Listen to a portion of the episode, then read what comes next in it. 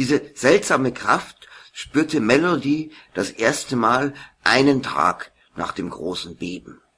Sie hatte tief geschlafen und geträumt, es würden sich Risse in der Wand des Schlafraums auftun, spürte ganz intensiv ein erstaunliches Rütteln und Schütteln, sah, wie das komplette Haus wie im Tanz auf und wieder hinunterhüpfte.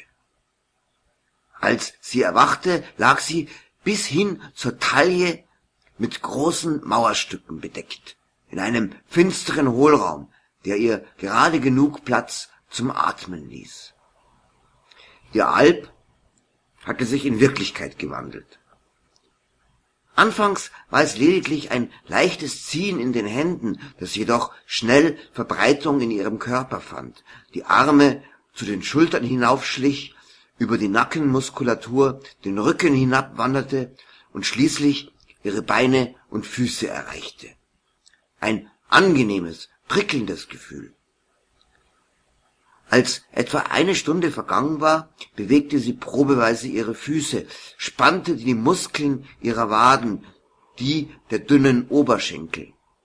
Tatsächlich fühlte sie, wie die Gesteinsbrocken nachgaben, spürte, wie die Mauerreste nahezu explodierend von ihr fortstrebten, das Blut in ihren gequetschten Adern wieder zu rinnen begann.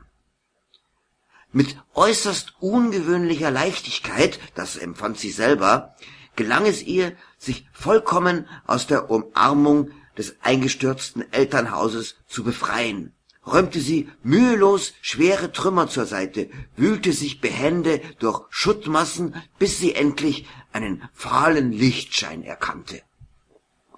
Sie stieß einen letzten Stein zur Seite und kletterte an die seltsam süßlich riechende Luft im Freien. Rings um sie Zerstörung. Menschen mit bizarr verrenkten Gliedmaßen, die regungslos, teilweise nur der Torso oder aber die Beine sichtbar, vor den Häusern und auch in den Trümmern lagen. Ihre Mutter erkannte sie nur an dem geblümten Kleid, das sie noch vor kurzer Zeit mit ruhiger Hand genäht hatte.